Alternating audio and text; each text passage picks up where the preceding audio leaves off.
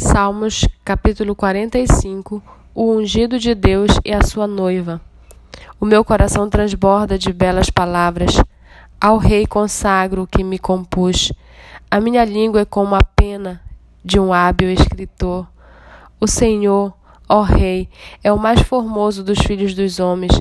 A graça se extravasou nos seus lábios. Por isso Deus o abençoou para sempre. Cinja a espada no seu flanco, herói. Cinja a sua glória e a sua majestade.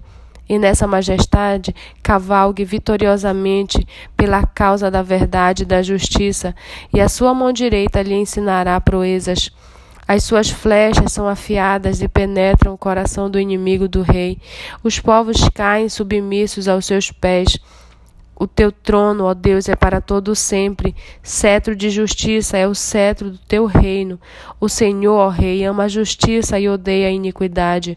Por isso, Deus, o seu Deus, o ungiu com o óleo de alegria como a nenhum dos seus companheiros.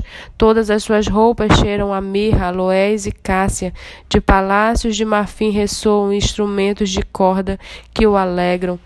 Filhas de reis se encontram entre as suas damas de honra.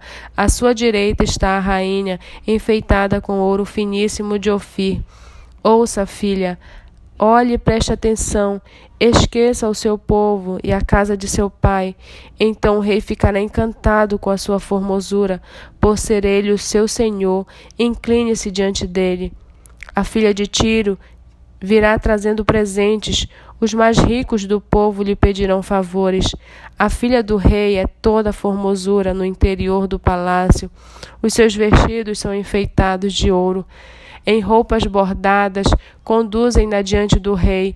As virgens, suas companheiras que a seguem, serão trazidas à sua presença, ó rei serão conduzidas com alegria e regozijo, entrarão no palácio do rei.